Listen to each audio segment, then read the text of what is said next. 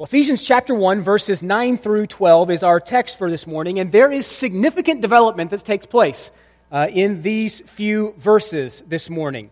Remember that verses 3 through verse 14 are one continuous, unbroken sentence in the original Greek language. As Paul considers the lavish spiritual blessings that are ours in Christ, he almost seems in these verses to break out in exuberant praise, and rightfully so. Uh, Paul has systematically recounted what God has done, what God is doing, and this morning from our text, we will learn what God is going to do. We learn that in, in redemptive histories past, in eternity past, we were predestined. And God is working in us in real time and space as He redeems us by Christ's blood. But the question still remains having learned what God has done, having learned what God is doing, what is God going to do? We'll learn that from our text this morning. You see, verses 9 through 12 lead us to creation's climactic crescendo. Here's what you need to understand time and history are moving, they're marching forward in a divine direction as preordained by the Father, moving towards an end. God's saving purposes, which He planned in eternity past, have their final and ultimate goal in the uniting or the summing up of all things in Christ Jesus. Every moment of time has been sovereignly ordained and is marching toward the culmination of days when Jesus Christ will step back into the world that He has made and wrap everything up. I don't know about you, but I'm looking forward to that day. With that, just by way of some brief context this morning, let's turn our attention to our text. We'll be reading this morning from verses 7 through 12 in order to gain a full context of Paul's thought process here. Let me encourage you, if you have the ability, to stand with us this morning as we read God's Word. Paul, writing under the inspiration of the Holy Spirit, in Ephesians chapter 1, verses 7 through 12, pins the following words in him. We have redemption through his blood, the forgiveness of our trespasses, according to the riches of his grace, which he lavished upon us in all wisdom and insight. Here's our text for this morning making known to us the mystery of his will, according to his purpose, which he set forth in Christ as a plan for the fullness of time to unite all things in him, things in heaven and things on earth. In him we have obtained an inheritance, having been predestined according to the purpose of him who works all things according to the counsel of his will, so that, or in order that, we who were first to hope in Christ might be to the praise of his glory. You may be seated. Three points this morning on your outline if you're taking notes. The first thing that I want to draw your attention to is this the mystery of God's will is salvation through the cross of Jesus Christ. The mystery of God's will is salvation through the cross of Jesus Christ. Let me direct your attention back to verse 9. Paul says, Making known to us the mystery of his will, according to his purpose, which he set forth in Christ. Friends, understand this and understand this well. God hasn't just saved us without giving us any understanding of his redemptive plan. Praise God for that. He's given us insight, wisdom, that we might discern and understand His redemptive plan. What He has done in eternity past, what He is doing in real time and space, and what He is yet to do in the summing up or the wrapping up of all things in Jesus Christ. God wants us, He desires that we, the redeemed, might know and understand well His saving purposes. If you can remember back to last week, we said that God lavished on us two particular graces. God lavished on us the grace of wisdom and the grace of insight. And you'll remember if you were here that I mentioned, if you just briefly look at verse 8, a cursory reading of verse 8 might make it appear as though God is the subject of wisdom and insight. But I drew your attention to the fact that I don't think that's the case. I think we, the redeemed, are the subject of wisdom and insight in verse 8.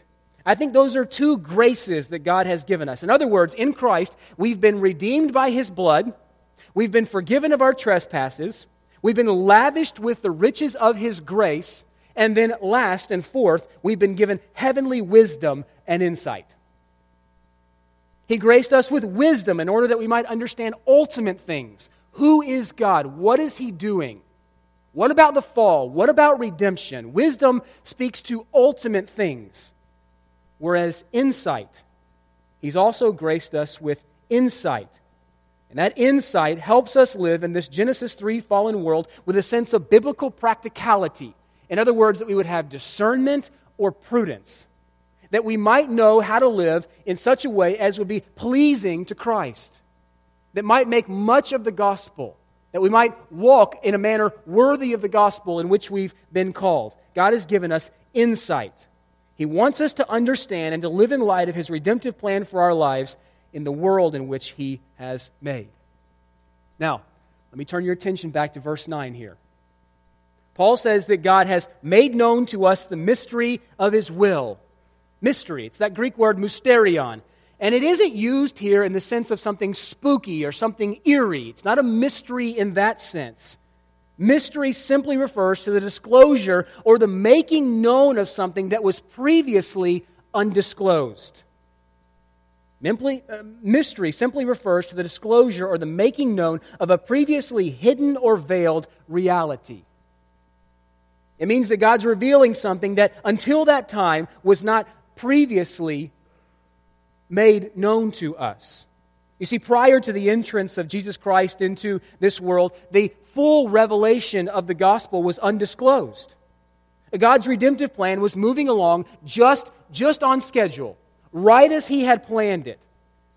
But the the, the glory of the gospel, the glory of God's redemptive plan, was not fully made known to us until Jesus stepped into our world. It was there in the person and work of Jesus Christ that the, that the dots, so to speak, of God's redemptive plan were connected in our hearts and minds. We knew that all history was moving in a progression, that it was all moving in a direction, but it wasn't until Jesus stepped into this world 2,000 years ago that it was the aha moment now I see that God, our Creator, is also hanging on a tree as our Redeemer. There are two important characteristics included in the New Testament concept of mystery. Number one, mystery can't be discovered by mere human intellect, it's always a revelation of God. When you see that word, mystery, uh, in your Bible, you need to know that apart from God's divine revelation, apart from God making it clear, making it known to us, revealing it to our understanding, we wouldn't understand it, we wouldn't know it. No course of instruction, no curriculum of a university, no scientific investigation will ever reveal God's mystery to us. You can't find him out in any other way. God must tell us the answers. This means that apart from God graciously disclosing the reality of his mystery in our hearts and minds, we still wouldn't understand it, but likewise, neither would we even desire to. neither would we desire to. Listen to Paul's words from 1 Corinthians chapter 1. You don't need to turn there. Paul writes, For the word or the message of the cross is foolishness to those who are perishing. But to us who are being saved, it's the power of God. For it is written, God speaking here, I will destroy the wisdom of the wise and the discernment of the discerning I will thwart. Where is the one who is wise? Where is the scribe? Where is the debater of this age? Has not God made foolish the wisdom of the world? For since, in the wisdom of God, the world did not know God through its own wisdom, and so it pleased God through the folly of what we preach, through the gospel message, to save those who believe. Mystery has to be revealed, has to be divinely revealed. Otherwise, we wouldn't understand it, we wouldn't know it, and neither would we want to. Neither would we want to. Secondly, mystery is always revealed at the proper time. You see that word appearing in your Bible? Mystery. Mystery is always revealed at the proper time in Scripture. We'll see this in verse 10 a little bit more. We'll come across that phrase in the fullness of time. But mystery is always revealed at the proper time. Charles Spurgeon said this, and I love it. He said, The infinite Lord appoints the date of every event. All times are in his hands. There are no loose threads in the, in the providence of God. No stitches are dropped, no events left to chance. The great clock of the universe keeps good time, and the whole machinery of providence moves with unerring punctuality. Everything our great God does in his good providence moves forward with unerring punctuality. I love that. God's plan has never been delayed, it's never been altered. He's moving history forward step by step according to his predetermined plan. And that should give many of us who fret or who worry about events yet to come. Let me insert one here. How about an upcoming election? That should give many of us who worry and fret about events which are yet to come an incredible sense of peace. God is moving history forward, step by step, moment by moment, event by event, right as He has planned, just as He has predetermined. Nothing is taking Him by surprise, nothing is rocking Him off His throne, nothing is making Him scratch His head. Just as He has planned. Just as God is in complete control of his redemptive plan, so he is also in complete control of every moment of life on this small blue dot we call home. We need to know that. That truth needs to be impressed deeply upon our hearts. These words he made known to us. They reveal that there's not only a historical dimension to the mystery here, but there's also a personal one he made known to who? He made known to us, Paul tells us. You see, the recipients of God's glorious disclosure are the redeemed. It's us. As believers, we're a part of God's inner circle, and far from puffing us up, that ought to deeply humble us. But think about that. We are a part of God's inner circle, so to speak. And it shouldn't puff us up. That should deeply humble us. Matter of fact, you know what Paul said in Romans 12 3? I would venture to say that you know what Paul says in Romans 12 1 and 2. But how about the verse that comes after that? It's just as important. Romans 12 3. Do not think more highly of yourselves than you ought to think, but think of yourselves with sober judgment, according to the grace with which God has measured out to you. Sober judgment, humility. But at the same time, wow, God has graced us with incredible wisdom and knowledge about what He has done, about what He is currently doing in real time and space, redemptively, and about the end of the story. We've been given the blessing of sharing in the secret that God will one day unite all things in heaven and on earth in Christ. But here's the thing, friends we're not to keep that a secret. Jesus looked at us and he said, You are the light of the world. A city on a hill cannot be hidden. You see, the question isn't, Are you a light or aren't you a light? The question is, Are you shining or are you not shining? We are a light. I am a light. You're the light of the world. You're the light of the world. A city on a hill cannot be hidden. You see, the, the greatest story ever told, that of God's grace in Christ, must be made known. It must be communicated. It's the Father's will that the most sublime secret, what was once the secret, be broadcast wide and far, and that it penetrate deeply into the hearts of those who are His own. As a matter of fact, uh, God's redemptive plan, the gospel message, must be broadcast in order that some might respond to it in faith and repentance. Paul asked four rhetorical but very sobering questions in Romans chapter 10, verses 14 and 15. Don't turn there. These are the four rhetorical questions he asked. He said, How will they call on him whom they have not believed? And how will they believe in him whom they've never heard? And how are they to hear without someone preaching? And how are they to preach unless they are sent? As it's written, how beautiful are the feet of those who bring good news. And then Paul goes right on two verses later in Romans 10 17, and he says, So faith comes by hearing, hearing the word of Christ. Hearing the word of Christ. So let me ask you this question, and it's a humbling one for me. It's not, it's not are you a light or are you not a light? It's are you shining or are you not shining? Is your light shining? Is your light shining? Is, is the once revealed divine secret, God redeeming sinful man by hanging the Son on a Roman tree is that message which was once concealed but now revealed to us, the redeemed, is it being made known as a result of us? Is your light visible?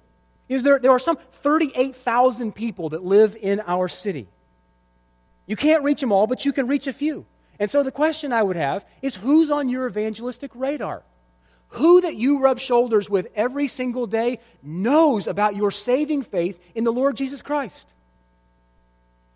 That's sobering for me to think about. I think sometimes people think that pastors have it all together and they have these really wonderful ministry, ministries and, and they're, they're phenomenal at evangelism and they have it all together. Friends, let me tell you this I get butterflies in my stomach and my palms get sweaty every time I think about sharing the gospel with a lost person.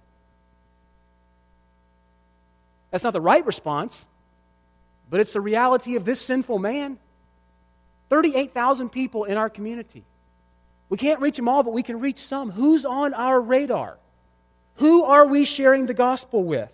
You know, the question is this if not you, then who? If not now, then when? If not me, then who? If not now, then when? Bob McNabb, a friend of mine, penned these words as a college student wanting to make his life count for the sake of the gospel. He said this I've just seen the world and I'll set it to rhyme the way that God sees it all the time. It's starving for food, number in millions, while those needing life must be counted by billions. There is a green pasture nearby, only a stone's throw away, but without a shepherd, in hunger they'll stay. Where are the shepherds? Where have they gone? They're out pulling weeds in their own front lawn. But the shepherds have problems, they'll tell you themselves. The manure from sheep, oh, how it smells. The problems they debate are important, you see. What color should the drapes in the shepherd's club be? Nikes or Reeboks? which should a shepherd wear? Ask the dying and see if they care. But I've seen the world in the way it can be, and these things are no longer important to me. Manure, I must agree, certainly does smell, but what does it matter when sheep go to hell? Once again come the tears, once again I must weep, for no one is listening as the Lord calls, Feed my sheep. Who's on our radar? The mystery of the gospel made known to us. Does anyone know it as a result of it having been made known to us? Let me draw your attention back to verse 9. Paul says that God made the mystery of his will known according to his purpose. Purpose here is that Greek word eudokia. It's the exact same word that Paul used in verse 5 when he said that God predestined us for adoption as sons through Jesus Christ. And here's the kicker according to the purpose. According to the purpose of his will. And I mentioned several weeks back, if you have the New American Standard Bible laying on your lap there, the New American Standard translates that word purpose beautifully. It translates it kind intention. God's kind intention. Just as it was God's kind intention or his good pleasure to predestine and adopt us as sons, so it is his good intention, his kind intention, to reveal to us the mystery of his will. God hasn't revealed his redemptive plan begrudgingly, but rather joyfully.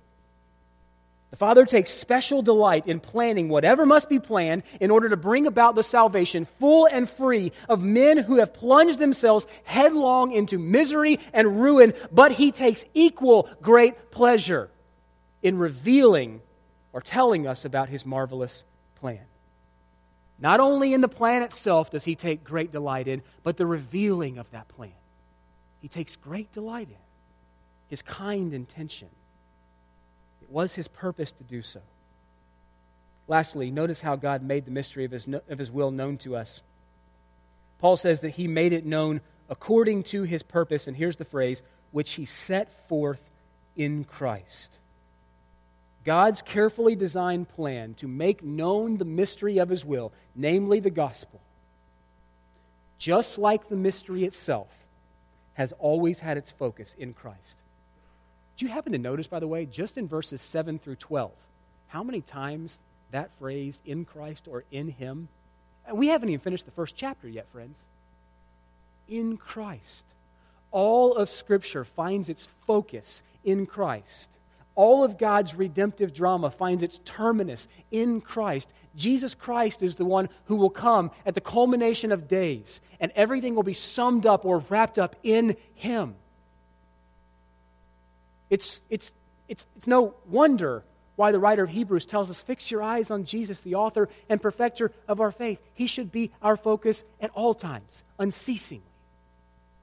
In Him.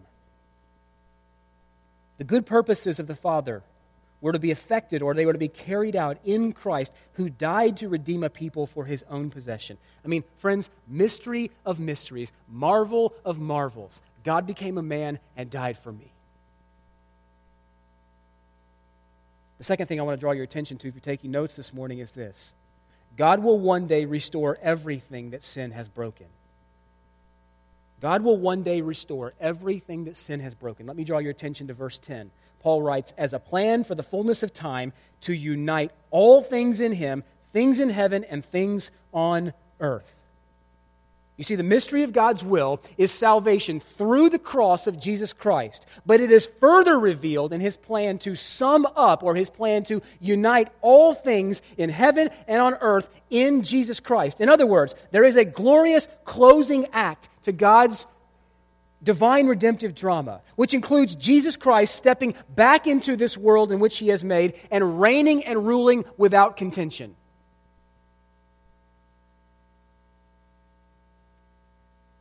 Before Paul tells us what it is that God is going to do, notice that he tells us when he's going to do it. Paul says that God's plan will commence at the fullness of time. We've seen that phrase before, haven't we? Think for just a moment. The fullness of time. We've seen that phrase before. Where have we seen it? We've seen it in Galatians 4 4, speaking about Jesus Christ's first advent is coming into this world. Paul writes When the fullness of time had come, God sent forth his Son, born of a woman, born under the law. The fullness of time. You see, there it's a reference, of course, to Jesus' first advent, when Jesus stepped into our world to inaugurate God's redemptive plan. If you think in terms of an hourglass, the first coming of Christ would have filled the lower compartment of the hourglass. The fullness of time in our present context, here in Ephesians, points to Jesus' second advent when he'll return to wrap up God's redemptive plan. Think about this God is not, nor has he ever, sat in heaven, scratching his head, so to speak, trying to figure out when he is going to come and close up shop. That's never happened. It's never happened. God has appointed a firm, fixed, settled time when he, will, when he will bring his redemptive program to its glorious conclusion. There's coming a day when both halves of the hourglass will be full. We know not when that day is, but God knows, and he'll be not a moment behind. The same God who planned, accomplished, and applied Jesus Christ's salvation to every believer is the one who controls the march of history as day by day and event by event it makes its irrevocable way towards its final consummation in Jesus Christ. That word fullness there, it's a beautiful word. Look at your Bibles. In the fullness of time. The word fullness there has the idea of completeness or something having reached its goal or reached its terminus. It's interesting to note if you have the New American Standard Bible laying there on your lap, you'll notice that verse 10 says this. It says, with a view to an administration suitable to the fullness of times. That word administration there just means management or economy. With a view to a management suitable, or with a view to an economy suitable for the fullness of times. And you ask yourself the question what in the world is Paul talking about here? Well, I think that Paul is talking about something very specific. I think that Paul has in view here the millennial kingdom, that thousand year literal earthly reign of Jesus Christ here on this earth. And what's going to happen in that messianic kingdom? Well, Paul explains to us when he says that God's plan is to unite all things in Christ. You see, the millennial kingdom and the eternal state, which comes right on the heels of that thousand year millennial kingdom, those are the two times when the chaos of this sin riddled world will be removed and universal harmony will be restored to the world in which God has created. And Jesus Christ will sit on his throne uncontested. Now, Jesus Christ sits on his throne today, does he not? ruling. He is the sovereign, capital S, the one who possesses all control. But at the same time, his rule and his reign are contested today. We have an adversary, do we not? Who roars around like a roaring lion, seeking whom he may devour. You see, this side of eternity, it can be hard to keep this truth that God is going to come and He's going to close up shop and He's going to do it gloriously in the person and work of the Lord Jesus Christ. But in the world that we live in, with, with what fills our view on a daily basis, it can be challenging to keep that truth and reality in front of us. I mean, when you look at history, it looks as if the exact opposite is taking place. It looks as if things are absolutely falling apart. You see, ever since sin came careening into this world, things have been falling apart. Immediately, man was separated from God, Genesis chapter 3. And then one chapter later, man was separated from man as Cain killed Abel. And then there was some sort of semblance of a, of, of a, of a unifying uh, uh, desire in Genesis chapter 11. As the people came together, they tried to build a tower. But what did God do? He judged them and he scattered them all throughout the earth. And think about today, just the world we live in today. Maybe you turned the news on this morning, but today we're at war amongst ourselves. Nations against nation, class against class. Struggle, strife, bitterness, and rage are probably the best descriptors of our relationships. The television is full of it, and our politicians and media propagate it and profit from it. We witness untold suffering and calamities, disease and death. It seems as though the world is unraveling at the seams. But we must keep in view, we know what the end of the story is. Now, does that make you appreciate the wisdom and insight now? God has revealed what He has done, what He is doing in the person and work of the Lord Jesus Christ, right here in real time and in real space, in our lives. But He has also disclosed the end of the story, which keeps us encouraged when what fills our view is a world that seems like it is being ripped apart. Yes, right now Satan rules this world. He prowls around like a roaring lion seeking someone to devour, not autonomously or sovereignly. Satan is subject to God like a leash dog is subject to its master. We need to be clear about that.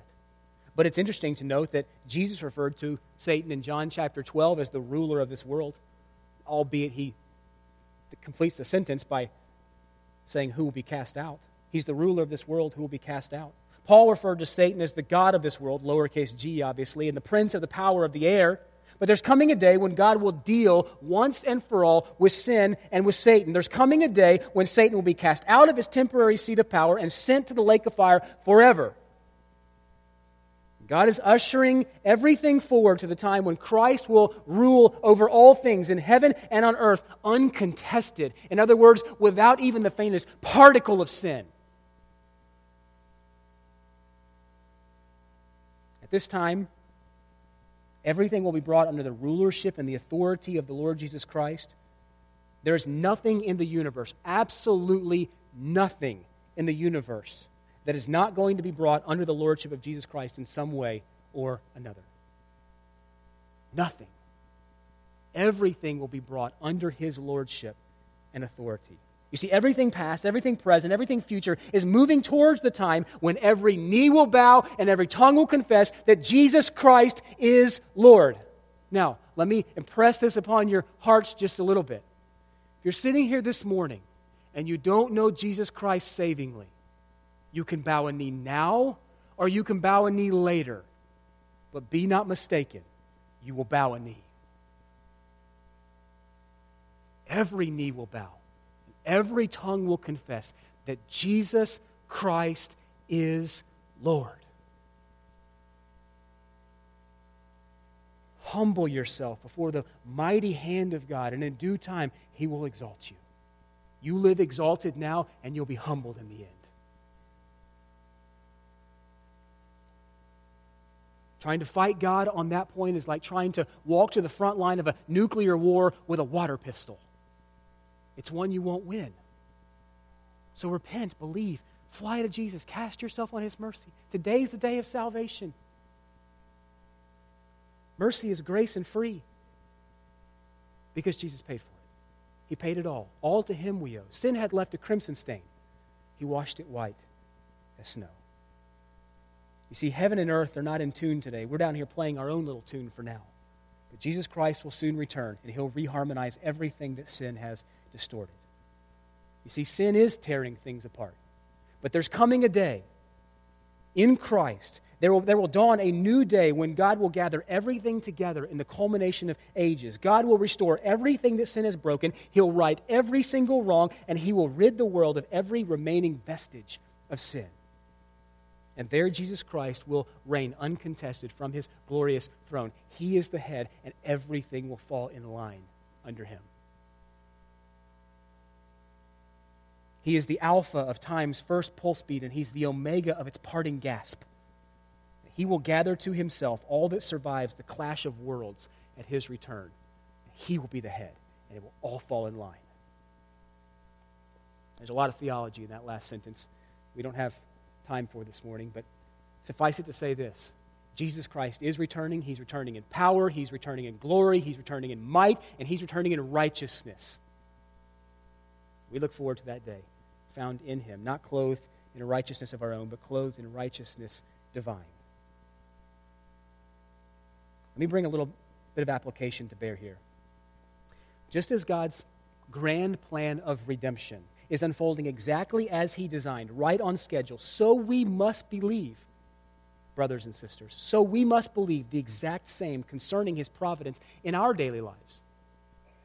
God's providence is working out history day by day, moment by moment, event by event, to bring redemption's divine drama to its culmination in Jesus Christ. But we should never forget that that same providence is working daily in our lives. When you sit across from the doctor and he uses the word terminal, you must remember God's good providence is working just as planned for his glory and for your good.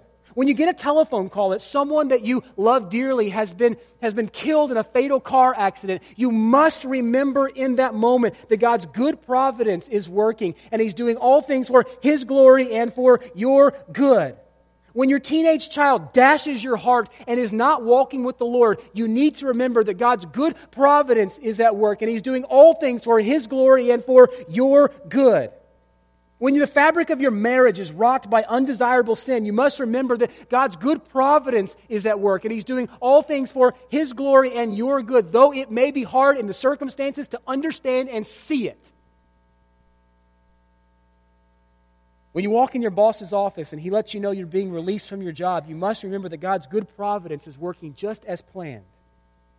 When you're ridiculed and rejected for your faith in Christ, you must remember that God's good providence is working just as planned. Friends, the grace, and it is a grace, the grace of being able to trust God's sovereign superintendence is a life orienting grace. It, it, lets us see the world and it lets us see the events of today with a whole new set of eyes, through a whole new set of lenses. to be able to trust God's sovereign superintendence, not only in the particulars of his redemptive plan, but also in the whole of lives, is one of the greatest comforts in life. I may not understand what's happening, I may not understand why it's happening, but I understand the one whose wise providence is directing it, and he holds me. He holds me. The 18th century hymn writer William Cowper, who struggled with depression, by the way, struggled massively in his life. He penned the following soul encouraging words here, thinking about God's good providence and trusting it. He said, God moves in a mysterious way, does he not? We don't always understand. God moves in mysterious ways, his wonders to perform. He plants his footsteps in the sea and rides upon the storm. Deep in his dark and hidden minds, with never failing skill, he fashions all his bright designs and works his sovereign will. Oh, fearful saints, and we are at times, are we not? Oh, fearful saints, fresh courage take. The clouds that you now dread are big and with mercy will break on, with blessings on your head. Judge not the Lord by feeble sense, though we're tempted to do so, are we not? Judge not the Lord by feeble sense, but trust him for his grace, for behind a frowning providence hides a smiling face. God's purposes will ripen fast, unfolding every hour. The bud may have a bitter taste, but sweet will be the flower. Blind unbelief is sure to err and scan his work in vain. God is his own interpreter, and he will make it plain. I love those words. Rich, deep theology in those words.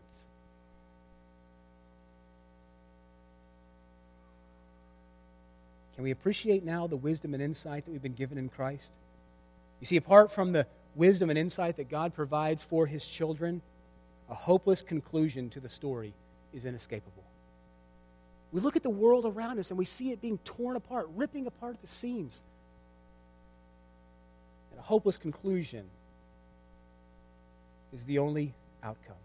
But with wisdom, with understanding, with insight, we understand what God has done, what He is doing in Christ, and we know what the end of the story is. He wins. Not does He win, He's won. He's won. Number three, God will one day bless us with an incomprehensible inheritance. God will one day bless us with an incomprehensible inheritance. Let me draw your attention back to verses 11 and 12 here. Paul writes, In him we have obtained an inheritance, having been predestined according to the purpose of him who works all things. If you have a pen there and you don't mind writing in your Bible, circle all things, bracket all things, underline all things, highlight all things. He works all things according to the counsel of his will, so that, or in order that, we who were first to hope in Christ might be to the praise of his glory. See, what Paul does here in verses 11 and 12 is he, he raises our eyes once again to see that God is the source and Jesus Christ the medium of soul melting, redeeming love. I love this. John Owen, one of the Puritans, he once said this. He said, Redemption flows from the heart of the Father through the blood of the Son redemption. In him we have redemption, the forgiveness of our sins. Redemption flows from the heart of the Father and through the blood of the Son. We are the recipients of blessing beyond measure. Here specifically, it's the blessing of divine inheritance. Paul says, In him we have obtained an inheritance. I want you to notice one thing here. Notice the past tense. Have obtained. Notice the past tense there. We have obtained an inheritance. You see, oftentimes when something in the future was so unalterable and so inflexibly certain that it absolutely could not fail to happen, the Greeks would refer to it as having already happened. Such is the case here. Such is the case here. Though we've not received our inheritance in its complete measure, its future certainty causes Paul to write as if we already possessed it in full. Now, we'll learn next week as we turn our attention to the Spirit's work, the Holy Spirit's work in redemption. Verses 3 through 6, the Father's role in redemption. Verses 7 through 12, the Son's role in redemption. Verses 13 and 14, the Holy Spirit's role in redemption. We'll see next week that we've been sealed with the promised Holy Spirit, a deposit which is guaranteeing our inheritance, which is to come. So we have a guaranteed inheritance. But we are still waiting for the full measure of that inheritance. When does that come, by the way? It comes at, at, the, at, the, at, at our adoption as sons. When Jesus Christ returns and we are resurrected, at the resurrection, these lowly bodies will be resurrected. That will be the conclusion. That will be the end. That will be the fulfillment of our inheritance. But now, God has placed Himself in you, God in you, the hope of glory, as a deposit guaranteeing the inheritance which is to come. But Paul, because it is so inflexibly certain, writes as though it has already happened, as though it has already taken place. He does the same thing. Paul does the same thing again in chapter 2, verse 6, when he says, God raised us up and seated us, past tense, seated us with Him in the heavenly places.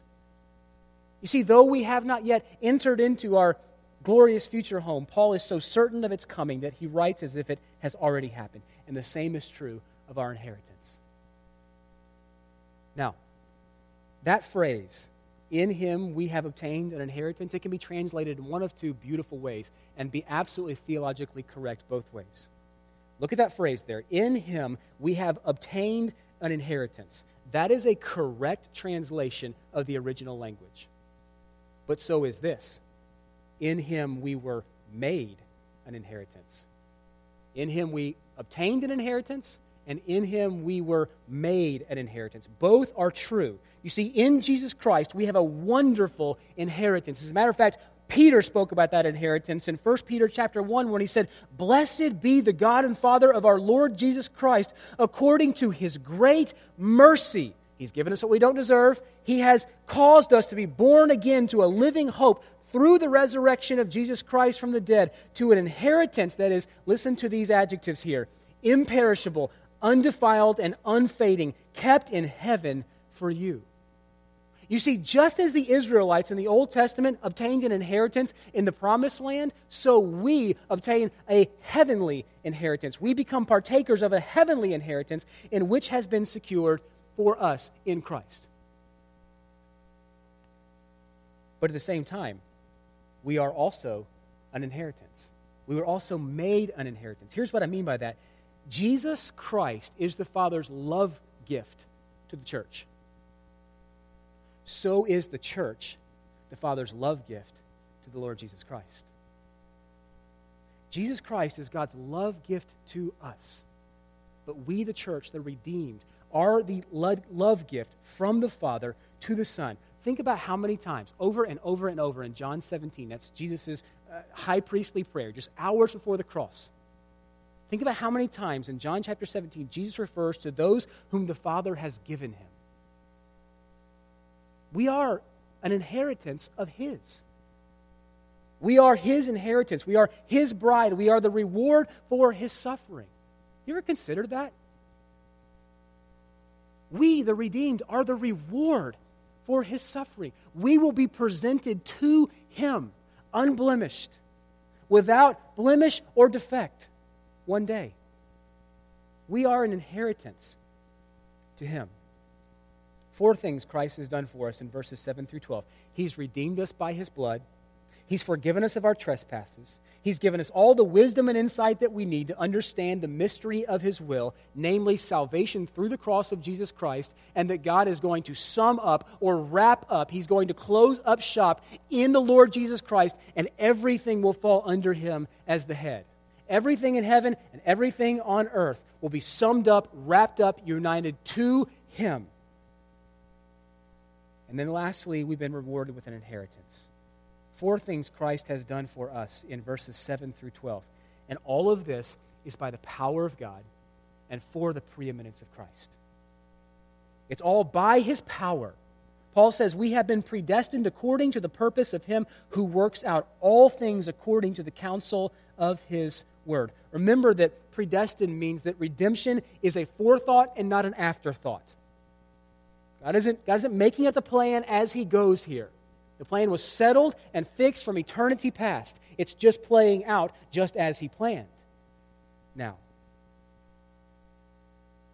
God isn't working out his redemptive plan by the seat of his pants. He determined in advance, and so shall it be. But that word works there in your Bible.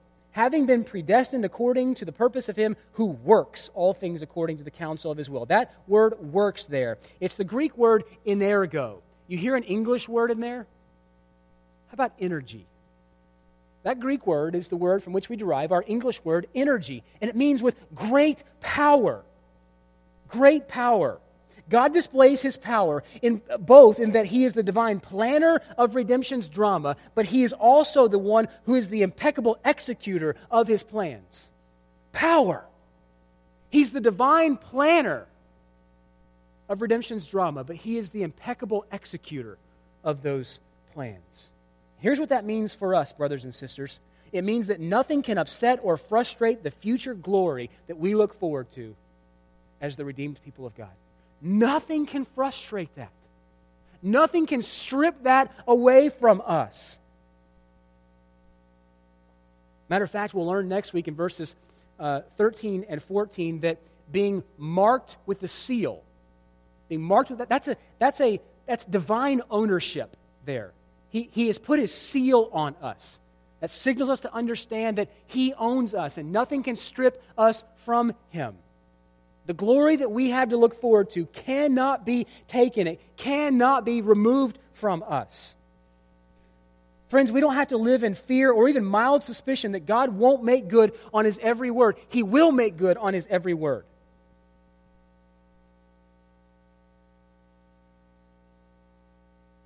He who in love predestined his own to be adopted as sons and daughters will never forsake them.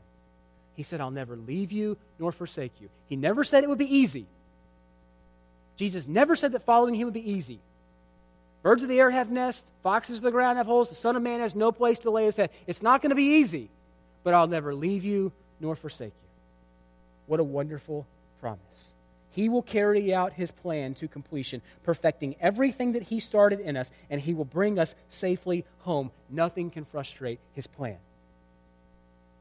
Paul was so convinced that he said, and we should say too, that neither death, nor life, nor angels, nor principalities, nor things present, nor things to come, nor powers, nor height, nor depth, nor any other thing in creation will be able to separate us from the love of God which is in Christ Jesus our Lord. Nothing, nothing can separate us.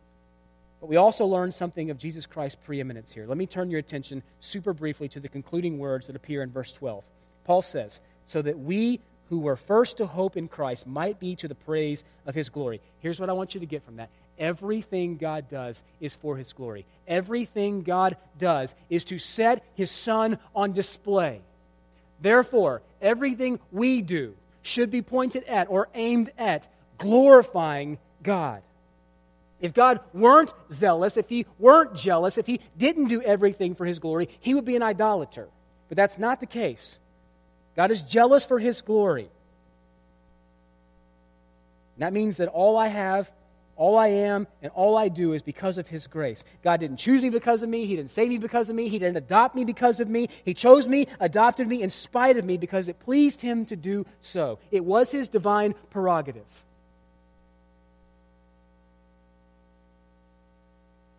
What does that do? It removes any ground for boasting in you or me.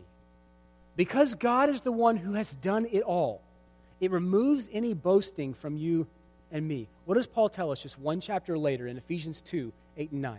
For it is by grace you've been saved through faith. This not of yourselves, not by works. Finish the sentence.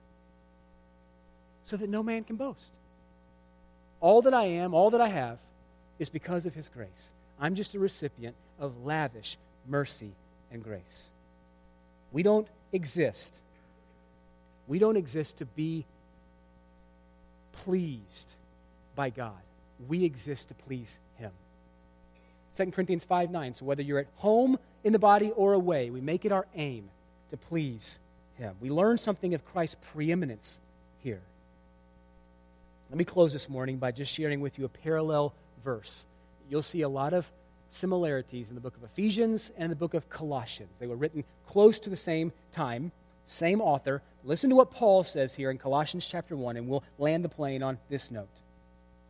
He, Jesus, is the image of the invisible God, the firstborn of all creation, for by him all things were created in heaven and on earth. So he's the creator of everything on, in heaven and on earth, visible and invisible, whether thrones or dominions or rulers or authorities, all things were created through him and for him. And he is before all things, and in him all things hold together. He is the head of the body, the church. He is the beginning, the firstborn from the dead, so that in everything he, not us, he might have preeminence. For in him all the fullness of God was pleased to dwell, and through him, here's familiar language, to reconcile to himself all things, whether in, on earth or in heaven. How? By making peace by the blood of his cross. And so here's the question, friends Is he preeminent in your life?